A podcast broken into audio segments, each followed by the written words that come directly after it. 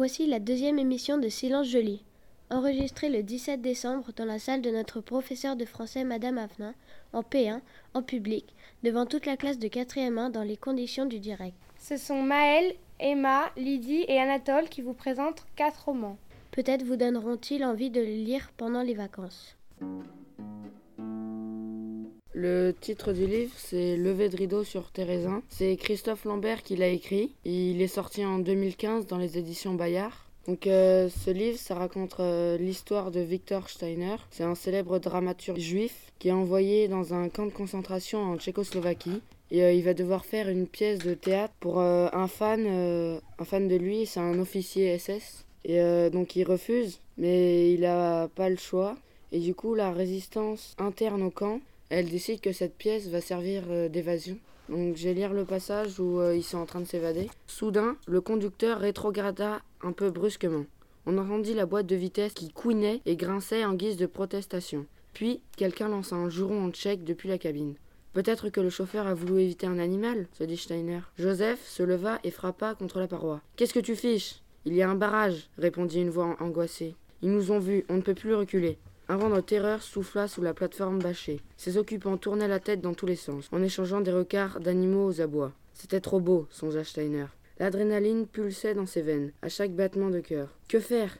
Ils étaient coincés dans ce véhicule, et Joseph était le seul membre de la troupe à posséder une arme. Combien sont-ils ? Demanda le colosse au conducteur. Trois soldats et un motard. Ils ont des fusils mitrailleurs, compléta la voix blanche de Carrel. Le conducteur roulait maintenant au pas. Plongés dans l'incertitude, impuissants, les comédiens étaient réduits à attendre la suite des événements. La bâche en tissu les empêchait de voir ce qu'il se passait. Sur le côté du véhicule, Gretchen se blottit dans les bras de son amoureux. Adriana embrassa un chapelet, se signa et se mit à murmurer une fervente prière. « Baissez-vous » ordonna Joseph. Tout le monde s'accroupit, se recroquevilla, se plia en deux. À genoux, derrière le mur de cajot, Joseph dégaina l'arme que Jean lui avait confiée. C'était un revolver à barillet. La bouche en cul de poule au-dessus du canon, il souffla un « Chut » prolongé. Adriana se tut. Léo était tout contre Steiner. Celui-ci passa un bras par-dessus les épaules du garçon tremblant. Danny se mordait la lèvre inférieure. Otto avait baissé la tête, pareil à un condamné se préparant à recevoir la hache du bourreau. Steiner avait peur lui aussi, mais il tentait de se donner du courage en se répétant « Avec un peu de chance, ils ne contrôleront pas le chargement ». Moi, j'ai trouvé que ce livre, il était très intéressant, car euh, il montre la vie des prisonniers dans le camp de concentration pour la Seconde Guerre mondiale. J'ai trouvé que le livre est très crédible, que l'histoire était pleine de rebondissements et de suspense euh, jusqu'à la fin. Le vocabulaire est facile à comprendre. C'est une histoire triste, que ça se passe pendant la Seconde Guerre mondiale et il y a plusieurs morts. Et les personnages sont attachants. À la folie est un roman de Brigitte Lorenzen, publié en octobre deux mille quatorze par Les Incorruptibles. Ce livre raconte l'histoire de Louisa, alias Loulou, qui est dérangée chaque nuit par l'esprit tourmenteur d'une petite fille qui lui demande de l'aide, lui retire sa couette et cache son téléphone. Pour remédier à tout ça, elle va demander de l'aide à Thomas, un élève de la section P. La section P est l'équivalent des U L I S dans notre collège. Thomas est le seul à voir cette petite fille, même le jour. Loulou et lui vont mener une enquête pour savoir qui est cette petite fille, pourquoi a-t-elle choisi d'embêter Loulou, et en quoi Loulou pourrait-elle aider cette petite fille. Je vais vous lire un extrait de la première fois que le sommeil de Loulou est dérangé. Je la vois très clairement. Elle n'arrête pas de me fixer. Ses cheveux bruns encadrent son visage pâle, et son regard effrayé me transperce presque. Un filet de sang coule sur sa tempe droite, sur la joue. C'est comme si elle essayait de me dire quelque chose. Mais tout ce que j'ai réussi à entendre, c'est un cri à moitié étouffé. « Aide-moi ». Puis, elle tend les bras vers moi, essaye de saisir ses mains, mais ne parvient qu'à toucher le bout de mes doigts. Enfin, tout s'obscurcit et se fond dans une pénombre terrifiante. Il ne reste que son cri « Aide-moi » qui déchire les ténèbres. Est-ce que je suis éveillée ou bien est-ce que je rêve ? Je suis couchée dans mon lit, les yeux fermés, je frissonne, ma couette est tombée par terre et je sens mon cœur battre à tout rompre dans ma poitrine. J'ai la gorge sèche et je n'ose pas ouvrir les yeux car j'ai vraiment la sensation qu'elle est dans la pièce. Est-ce que c'est elle qui est assise sur le bord de mon lit et m'effleure la joue ? Non, ça suffit comme ça. J'inspire profondément plusieurs fois, ma mère m'a appris que cela a un effet calmant. Puis, je retiens mon souffle. Je ressaisis et m'oblige à ouvrir les yeux, tout en vidant à fond l'air de mes poumons. D'abord, je ne vois rien. Tout est noir. Je reste parfaitement immobile en essayant de capter les moindres mouvements dans l'obscurité. Y a-t-il quelqu'un ? Je tâtonne pour trouver mon téléphone portable. Tu dois croire que je suis frappadingue, mais j'ai comme l'impression qu'elle cache mes affaires. Je suis sûre à cent pour cent d'avoir posé mon téléphone sur le coffre en bois que mon oncle Johnny m'a offert à Noël et qui me sert de table de chevet. Je sais que je l'ai posé là quand je me suis couchée, mais il n'y est plus. Disparu, volatilisé.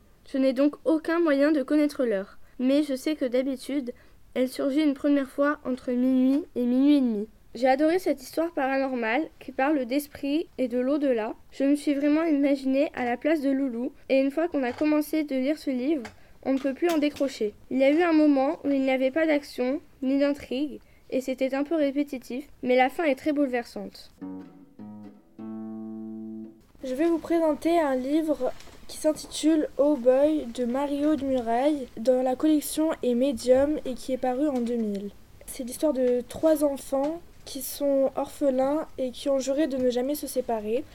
Il y a Siméon Morlevent, un jeune et maigre surdoué de quatorze ans qui va passer son bac. Morgane qui a huit ans et qui est la première de sa classe. Tout le monde oublie qu'elle existe. Et enfin Venise, une petite fille de cinq ans qui est magnifique. Ils rêvent de partir du foyer où ils sont et de trouver une famille. La juge qui s'occupe de leur cas a fait des recherches et a trouvé deux autres Morlevent qui pourraient les adopter, mais il y a un problème. Ces deux personnes se détestent et l'une n'est pas très gentille, l'autre est irresponsable. Je vais vous lire un extrait qui se trouve euh, vers euh, le milieu de, du livre et euh, qui se trouve au moment où euh, il y a le frère adoptif des enfants qui a découvert des taches euh, rouges sur le corps de Siméon. « C'est quoi ?» murmura-t-il pour ne pas donner l'alarme à Morgane, absorbée dans ce roman. « Je ne sais pas » répondit Siméon, le souffle court. « Il y en a d'autres ?»« Oui, ça augmente. » Voir un médecin, il fallait mo- voir un médecin. Barthes se répétait cette phrase en lui-même sans pouvoir la prononcer. Dire cette phrase, c'était s'engager, c'était prendre Siméon par la main, se conduire en frère aîné. C'était impossible. Barthes se foutait de tout et de tout le monde. Siméon, oui ? Les... Non, les mots ne venaient pas. Le silence retomba. Oui, je sais, dit enfin Siméon, je vais voir un médecin. Mais il ne le ferait pas. Et pourquoi ? Parce qu'il avait quatorze ans et que soudain le courage lui manquait. Barthes se leva. Où tu vas ? J'appelle mon médecin, tu ne peux pas garder cette saleté. Le médecin de Barthes, le docteur Chalon, le suivait depuis qu'il était enfant. Aussi, la secrétaire lui passa-t-elle l'appel de Barthélémy. Je ne savais pas que tu avais un demi-frère, remarqua le docteur Chalon. Et qu'est-ce qui lui arrive ? Tu sais, le samedi, je ne me déplace pas, si c'est une angine. Je ne crois pas, dit Barthes, qui, avec une certaine répugnance, lui décrivit les curieuses taches qui se développaient sur le corps de Siméon. Il a de la fièvre ? Non, hésita Barthes. Il est fatigué ? Tout le temps. Dans un éclair, Barthes avait revu Siméon s'agrippant à la rambarde de l'escalier, s'adossant au mur, s'appuyant à l'évier. « Amène-le-moi » dit le docteur Chalon. « Lundi ? Maintenant. » C'est un roman touchant car on a l'impression de vivre avec les enfants qui ont la vie très difficile parce que leur frère va être malade et va mener un combat contre sa maladie. Et puis euh, j'ai trouvé qu'il y avait beaucoup de suspense parce qu'on euh, se demande s'il va réussir à survivre... Euh, Et on va se demander aussi s'ils, va, s'ils vont pouvoir se faire adopter. Bonjour, aujourd'hui je vais vous parler d'un roman intitulé Le destin de Linus Hope, écrit par Anne-Laure Bondoux, paru chez Bayard Jeunesse en deux mille deux. L'histoire se déroule sur la Terre dans le futur. Linus vit à Paris avec ses parents et sa sœur. À la fin de son année scolaire, il devra passer devant le grand ordinateur, qui est une sorte de bac. Paris est divisé en trois sphères. Suivant son résultat, il ira dans une de ces sphères. Un jour, Linus se rend compte qu'il y a beaucoup d'inégalités dans sa ville, et après avoir rencontré Yosh, un garçon de la sphère deux, il décide de falsifier son examen et d'aller en, en sphère deux. Je vais vous lire euh, le passage où Linus rencontre Yosh euh, sur le F M E, Forum Mondial d'Échange. J'ai choisi ce passage car c'est, euh, je trouve, le moment le plus important de l'histoire. Salut à tous, j'habite dans la zone suburbaine de Paris. J'ai quatorze ans, je m'appelle Yosh. Mon accident à moi s'est passé quand j'avais deux ans. Ma mère m'a raconté que quelque chose s'est passé dans ma tête. Une sorte de veine. Je sais pas bien. Ma mère dit que ça m'a rendu stupide. Depuis, j'ai du mal à l'école. C'est à cause de mon accident. Linus se retient de rire en voyant la quantité de fautes d'orthographe. C'est incroyable, il n'a jamais lu un texte pareil. Ce Yosh doit être à la risée de son école. En voilà un qui va se faire rétamer par le grand ordinateur, s'esclave-t-il à haute voix. Cependant, sa curiosité est piquée. Il relit attentivement le message. Yosh n'est peut-être pas aussi stupide qu'il a l'air de le dire. En tout cas, c'est le seul qui réponde exactement à la question. Linus s'apprête à lui demander davantage d'informations quand la veilleuse du couloir passe au rouge. Aussitôt après, il entend sa mère rentrer. Il tape précipitamment le message suivant. « Salut Yosh, j'aimerais rester en contact, impossible pour le moment, à ce soir. » Il éteint son ordinateur et se précipite dans son lit, s'enfouissant la tête sous sa couette, comme s'il dormait. Peu après, sa mère ouvre doucement la porte de sa chambre. « Tu dors, Linus ?» N'obtenant pas de réponse, elle referme la porte et s'en va sur la pointe des pieds. À coup sûr, elle aura apporté du travail, et Linus ne risque pas de l'avoir pointé son nez avant deux bonnes heures. Il rejette la couette à ses pieds et croise les bras derrière sa nuque. « Quel est mon destin ?» se demande-t-il. J'ai bien aimé ce livre car euh, je trouve qu'il y a beaucoup d'action. Linus se fait souvent poursuivre par la police. Il y a du suspense car euh, on ne sait pas s'ils vont réussir. Il y a beaucoup aussi de dialogue. Linus parle souvent avec Yosh, euh, prendre ses nouvelles et organise son plan pour falsifier euh, son examen. Je trouve intéressant qu'un garçon euh, choisisse la difficulté à la facilité. Linus est un héros courageux qui ne veut pas de sa petite vie toute tracée.